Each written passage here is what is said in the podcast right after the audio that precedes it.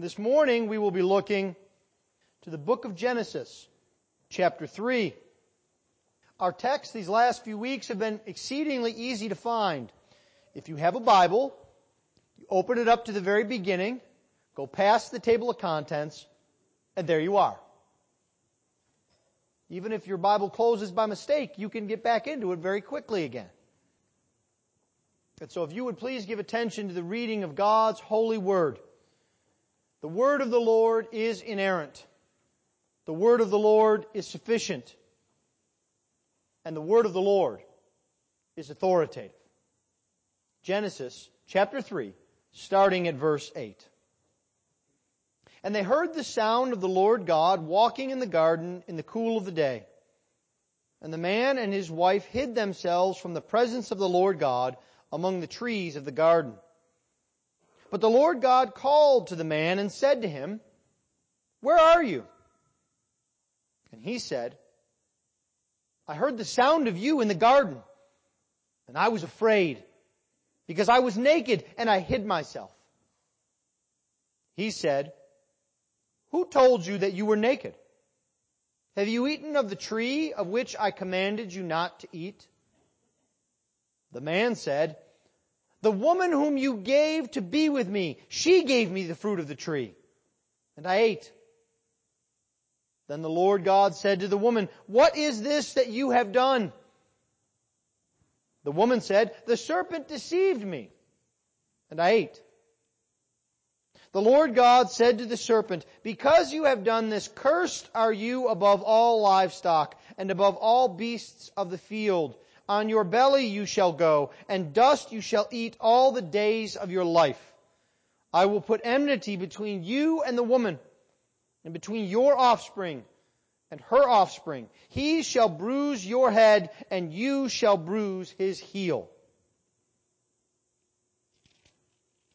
To the woman he said, I will surely multiply your pain in childbearing. In pain you shall bring forth children. Your desire shall be for your husband, and he shall rule over you. And to Adam he said, Because you have listened to the voice of your wife, and have eaten of the tree of which I commanded you, you shall not eat of it. Cursed is the ground because of you. In pain you shall eat of it all the days of your life. Thorns and thistles it shall bring forth for you. And you shall eat the plants of the field by the sweat of your face. You shall eat your bread till you return to the ground. For out of it you were taken. For you are dust, and to dust you shall return. The man called his wife's name Eve, because she was the mother of all living. And the Lord God made for Adam and for his wife garments of skins and clothed them. Then the Lord God said, Behold, the man has become like one of us in knowing good and evil. Now, lest he reach out his hand and take also of the tree of life and eat and live forever. Therefore the Lord God sent him out of the Garden of Eden to work the ground from which he was taken. He drove out the man, and at the east of the Garden of Eden he placed the cherubim and a flaming sword that turned every way to guard the way to the tree of life. Thus far the reading of God's holy word. Let's pray for his blessing upon it. Heavenly Father, Lord, we ask this morning that you would remind us of your goodness, of your commandments, and of your provision. Lord, we ask that you would use this word to change us, to create in us a greater desire to serve you and love you. This we ask in the name above all names, the name of the Lord Jesus Christ. Amen. Well, it seems as we continue to go from week to week, the schedule of our study gets more prominent and more difficult from week to week. It's like one of those exceedingly difficult sports schedules That you can't look ahead because every week has something that is significant for it. That's what we see here in Genesis. This is the, the beginning of all of the doctrines that we know and hold dear. And last week we looked at a story that is perhaps the saddest story in the Bible. It's the story of the fall. And we might be tempted this week to put that story out of our mind. After all, it, it's so negative. It's so gloomy and cloudy. It's so uh, not happy. Shouldn't we think happy thoughts? Shouldn't we just go with that famous mantra, don't worry, be happy? You see, this is the way much of the world thinks about this story of the fall and sin. They want to put it out of their minds and not think about it. But God will not let us do that. He takes us now again and He shows us the consequences of this decision. The decision to disobey the commandment of the living God. And so this morning we will see that not only must we look again at sin and the consequences of sin, there is a blessing that the Lord has for us in this. For it is only by thinking about and confronting our sin head on that we are able to see God's redemptive purpose in spite of sin. And so this morning I would like us to see three things about our text here in Genesis 3. In an attempt to make them somewhat easy to remember, they all begin with P. There is first and foremost a parting from God. And then secondly, there is a punishment and the prospects of the life to come.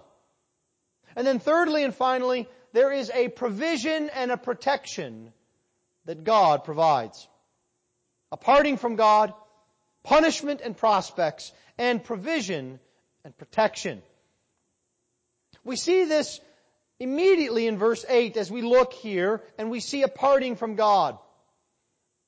Verse 8 begins, And they heard the sound of the Lord God walking in the garden in the cool of the day, and the man and his wife hid themselves. Now imagine this.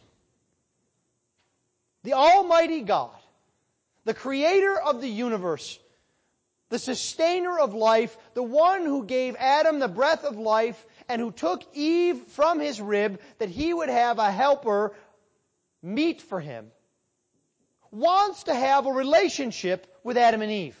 He's walking, he condescends to come down into the garden and to have fellowship with them. And they run away. They hide themselves. They want no part of God at all. So immediately, we can begin to associate with Adam and Eve. We didn't grow up in the Garden of Eden. We weren't formed directly from the dust of the ground, but we know what it is like to hide from God. You see, because this fall, this decision, this action that Eve and Adam both took caused a separation, a break in their communion with God. There was a parting of the ways. Sin always has consequences. No matter how much we try and ignore it, no matter how much we try and explain it away, sin has consequences. And so immediately here we see the first consequence a parting from God, and it begins with fear and avoidance. Now there is a reminder here first of what was lost in the first part of Genesis 3. Adam and Eve had fellowship with God. The Lord God was walking in the garden. His, the sound of Him, or we might even say His voice. He was speaking perhaps out to Adam and Eve. What was Previously, the case was that Adam and Eve had fellowship with God and they had continual access to the Word of God, directly from God. That was the estate that they were in. But sin changed them. All of a sudden now, they're ashamed. God hasn't changed at all, but their reaction to Him has. You see, now they see God in a new light This is what it means of a consequence to know good and evil. Now they know evil by experience. They know judgment in their conscience and in their heart, and they are afraid. They understand the power of God. They sense His power unrestrained before them. It's kind of like this. My kids know that when we go to amusement parks, it takes an awful lot to get me on any of these rides that go about higher than here. I don't like them. We don't agree.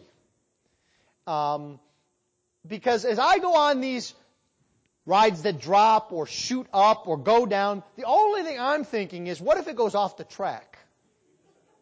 What if the cable breaks? What if it wasn't oiled? You know, we've all seen those movies of the week about this. But it wasn't always the case.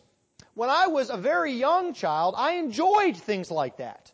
And there was a reason. The reason was, I didn't know about the risk. I didn't understand that bad things could happen. You see this in your own life, don't you? Isn't it amazing what you can do with a one, two, or three year old? You can throw them up in the air, sling them by their arm, toss them to and fro, do whatever you want. Because they are completely convinced nothing bad can happen.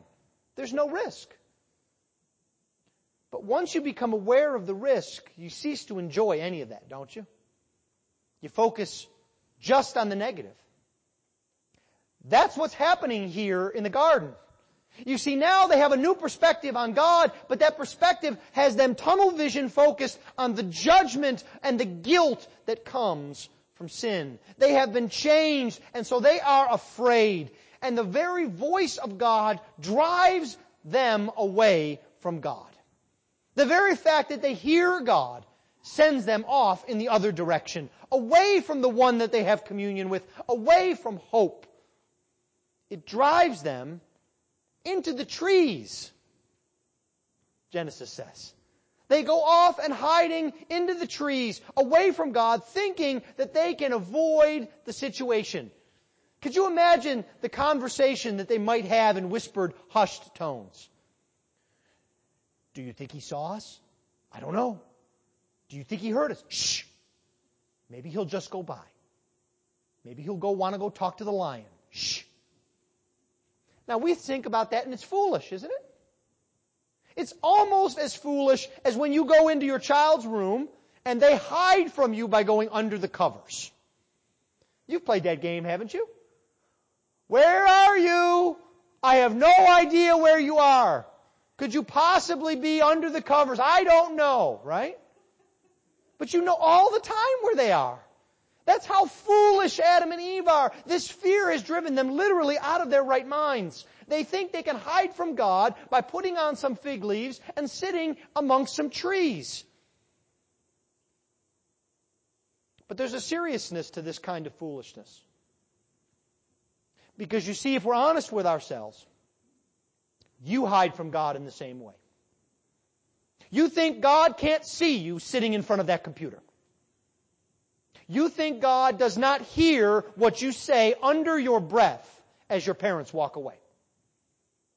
You think that God does not understand or dwell upon what you do at work. But you see, of course He does. We cannot hide from God any more than Adam and Eve could. We may be afraid of the punishment that would come, but it does us no good to run and hide and avoid. It is impossible to hide from God. And all it does is increase our misery. Hiding from God takes us away from the place of hope, away from the place of mercy. But there's another thing we see here that God loves us even when we run away. We've just been looking the past few months at the book of Jonah, the classic example of the one who ran away.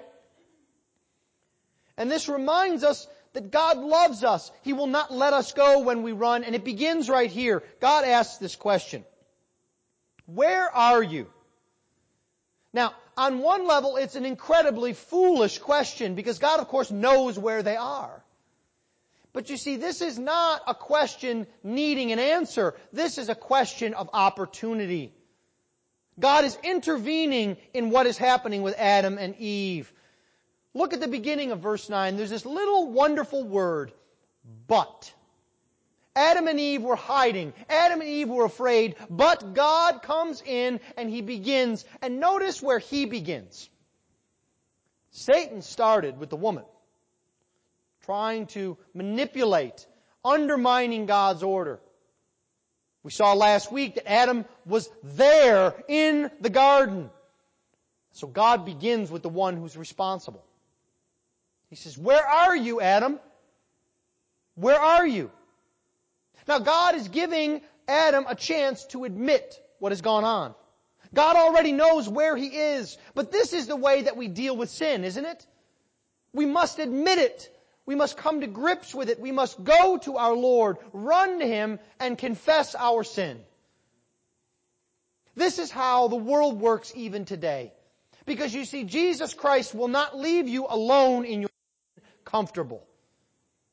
Jesus is not someone or something who is out there that if we happen to wander around and bump into him, we can find forgiveness. No, the reason that the world hates Jesus is Jesus is in your face.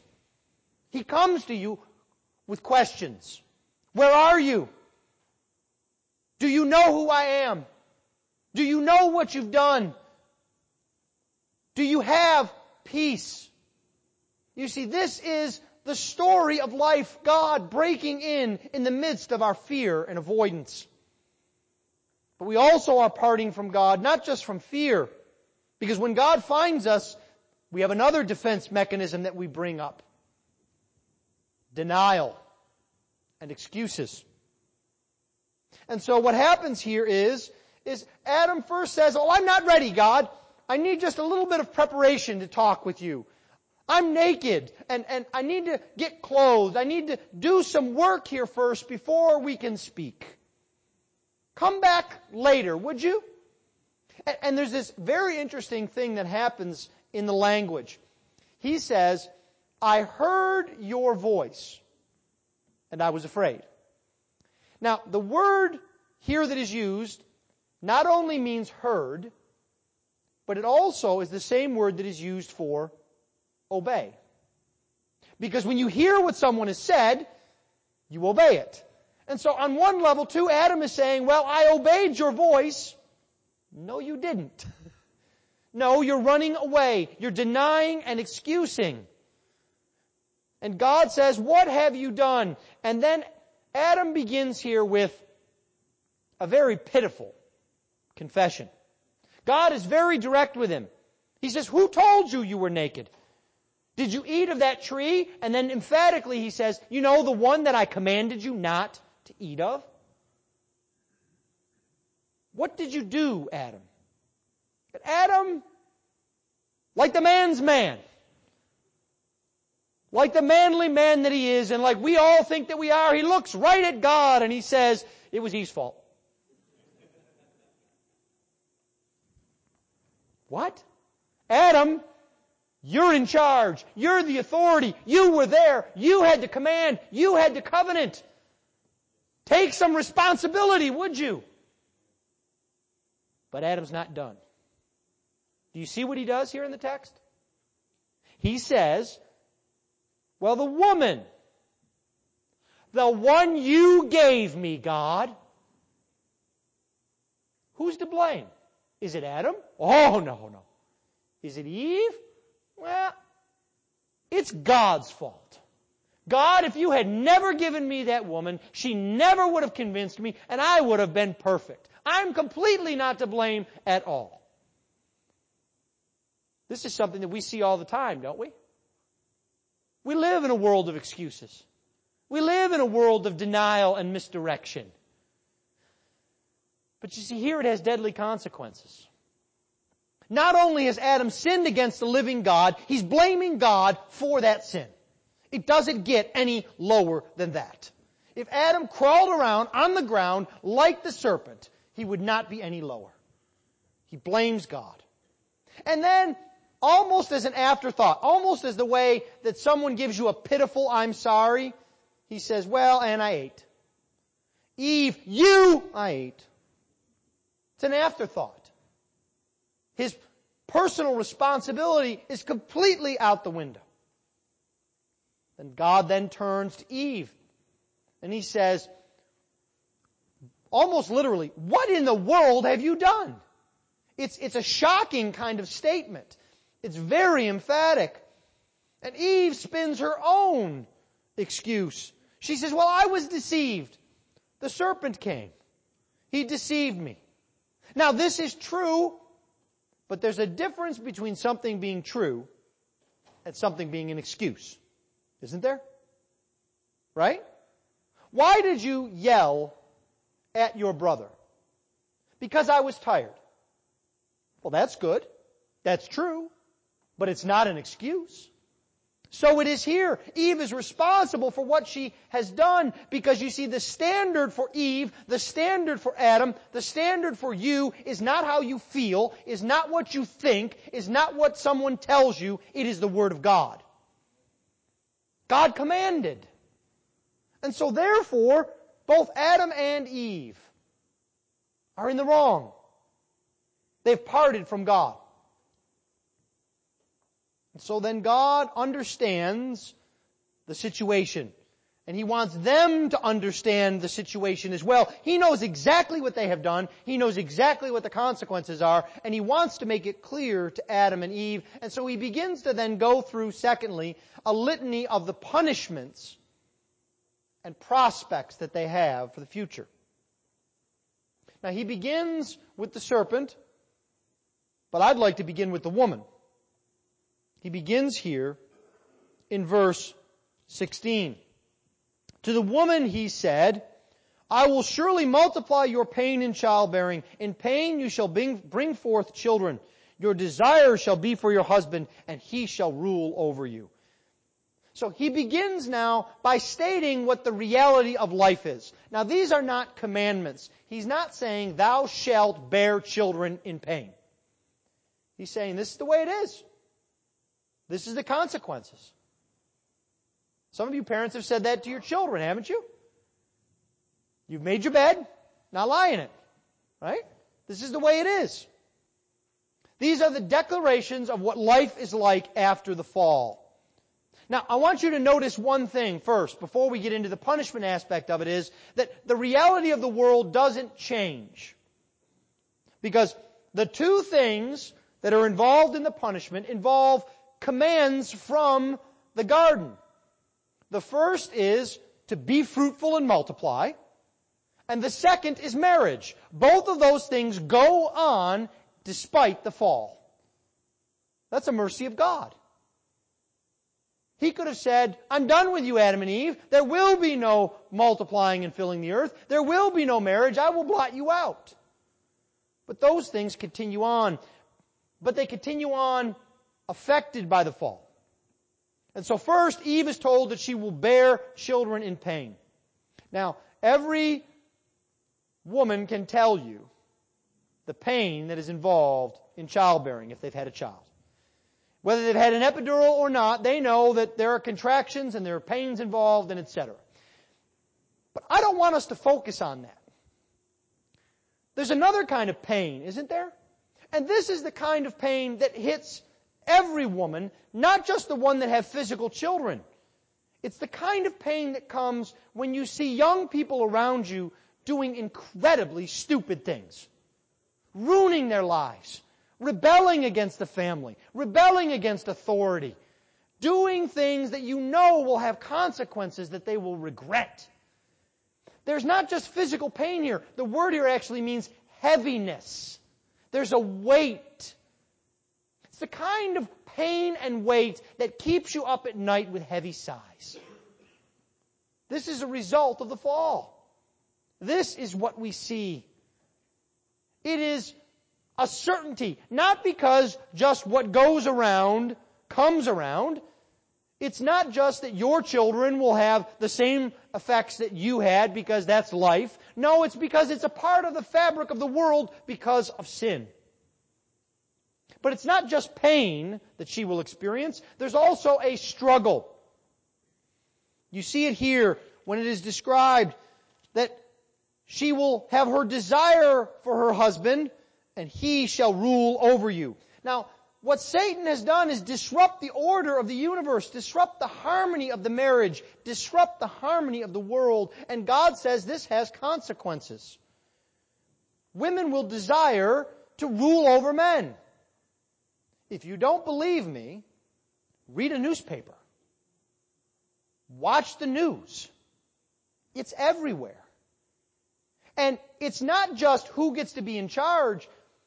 Do you see how our society does this? They put women in charge by making them men. Or making them sexless. We're not allowed to have differences between men and women. Women are not allowed to be feminine.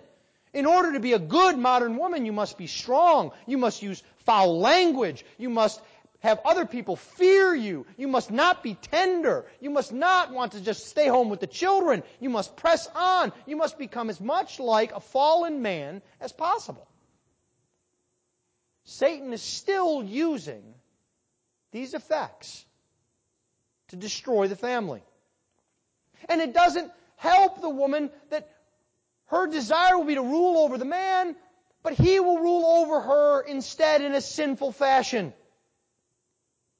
His leadership is now not for her own good.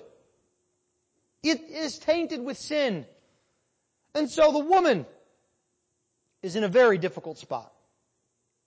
But the man also has punishment and bad prospects for life. To Adam he says, because you have listened to the voice of your wife, cursed is the ground because of you.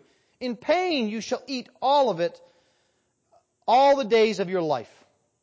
Now, there's a little bit of poetic justice here in God. They ate what they were not supposed to. And God says, eating is going to be a very hard thing in the future. Try and grow food. In the garden, it would just spring up. Now, thorns, thistles, sweat, pain, agony. Anyone who's ever had a backyard garden will confess to that. The one thing that anyone, even me, can grow in a garden is weeds. You don't even have to plant them. They come right up. You see, the ground itself has been cursed because of Adam. And now work that God had given that was a very good thing becomes painful and miserable. Sweat, misery, frustration. We don't have success with the things that we want to have success with. And there is no rest to be found. It's a miserable ex- existence of sin. And God puts it this way. He says that you will work the ground. By the sweat of your face you shall eat bread and you shall return to the ground, for out of it you were taken, for you are dust, and to dust you shall return. You will go out and serve the earth instead of serving God. So there's a punishment for the woman, punishment for the man. But there's also a punishment and a prospect for the entirety of the world. And this is, I think, what we are seeing when the Lord addresses the serpent.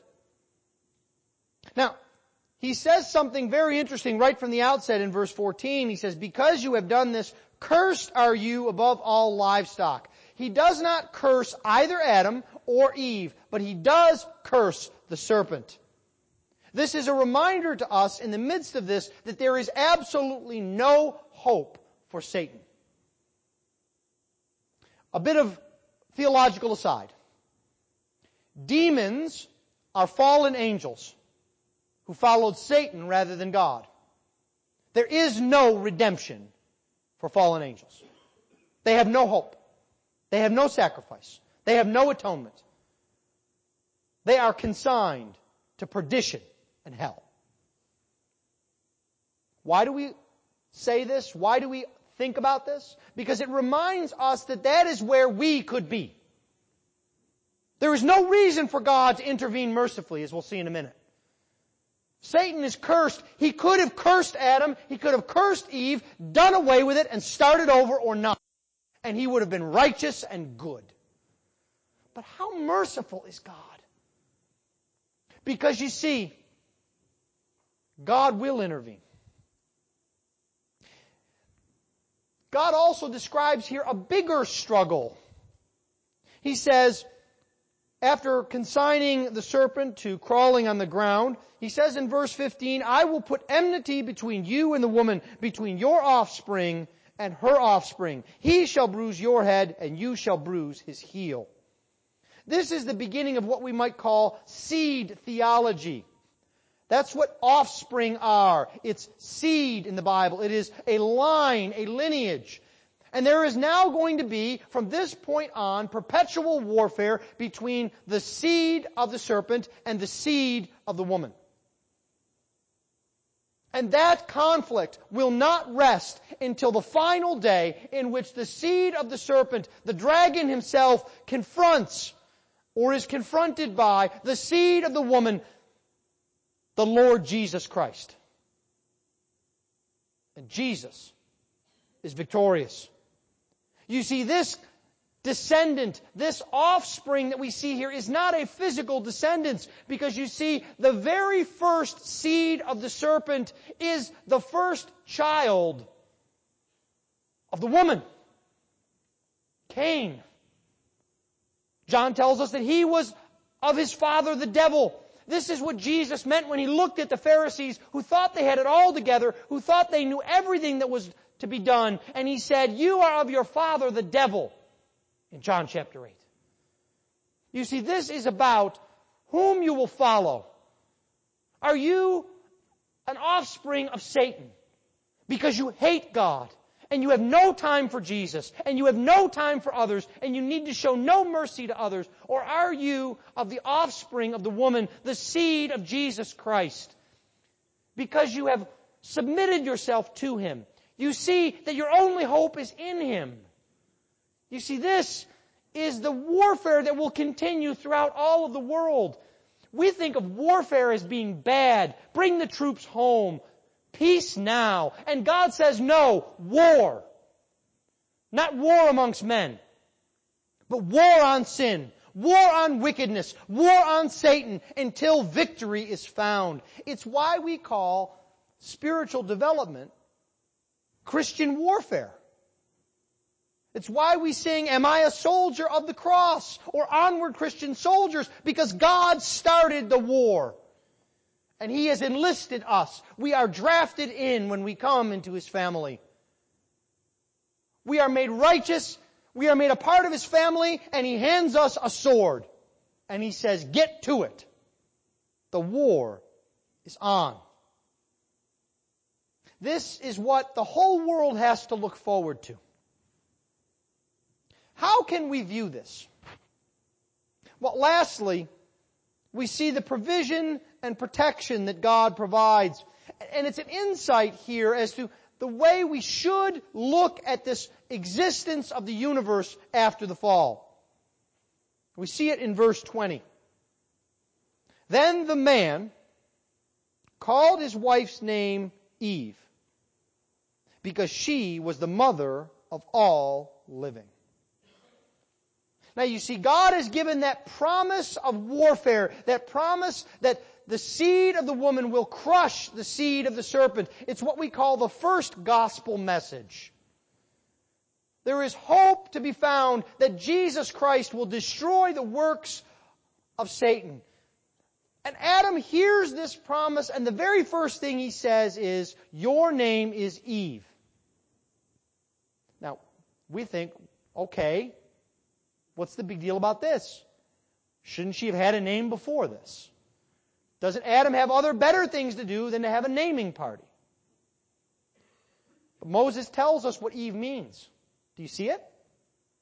Eve means the mother of all the living. Do you see how Adam has reacted to the promise of God and to the punishment that has been meted out, he looks at it and he says, this punishment is here, but God has given me a promise. We will not surely die. God will provide. My wife will be the mother of all the living. Adam says, life will go on because God has provided. And by faith, Adam reaches out and he grabs a hold of it. And as much as Adam fell on his face in the garden, here he's a real man. Real men trust Jesus. Real men encourage their wives, protect their wives, lead their wives. And that's what Adam is doing here by faith. We also see the future that God will provide for them that Adam reaches out and grabs because God makes then a sacrifice. He takes animal skins and he clothes them with a garment. And the word here is very illustrative. You remember what Adam and Eve had tried to do to cover themselves up. They got a couple of leaves and sewed them together. The word for garment in the Hebrew implies not just a loincloth. It actually implies almost like a suit. Long sleeves, long pants, a full covering. It's as if God is saying to both Adam and Eve, your pitiful attempts at works righteousness are off the table. Let me show you how I provide. You think you can give yourself clothes? Watch me. And we know there's a cost here, right? Because for skins, there must be death. And with death comes the shedding of blood. This is a sacrifice that God gives that prefigures the sacrifice to come. God makes this sacrifice. But He not only provides for the future, He also mercifully protects them. Do you see what happens? There's good news here in verses 22 through 24. God said, Behold, the man has become like one of us in knowing good and evil. Now, lest he reach out his hand and take from the tree of life, I'm going to drive him out of the garden, and then I'm going to put a cherubim and a flaming sword, a flaming, whirling, twirling sword, to make sure he can't get back in. And we read this and we look at this and we say, oh, man. If only God wouldn't have done that, maybe we could get back in the garden. Maybe Adam could have gone back in. But you see, God here is mercifully intervening. He stops Adam from eating of the tree of life because that would have confirmed Adam in his sin and judgment. He would have lived forever, but he would have lived forever the same way that people live forever in hell. Apart from God forever. So God mercifully stops him. He gets in the way. Adam had stretched out to take that fruit and God sends him out of the garden and says, you will not do this again, Adam. You will not confirm yourself in judgment. And then God does something that seems harsh but is oh so merciful. He, he keeps them out. He keeps them from coming back into the garden. He tells them there is no possibility of you trying to figure out a way to get back in.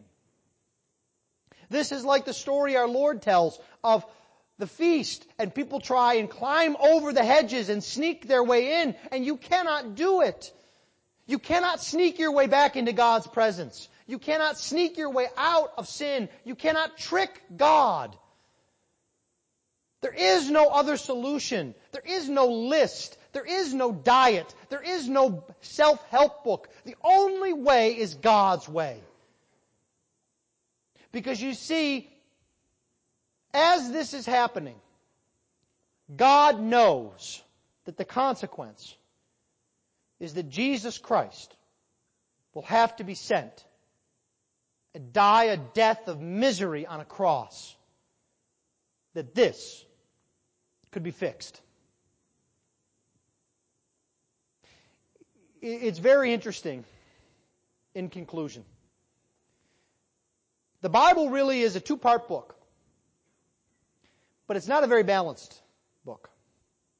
Part one is chapters one, two, and three. That's the story of how God made everything and how we completely messed it up.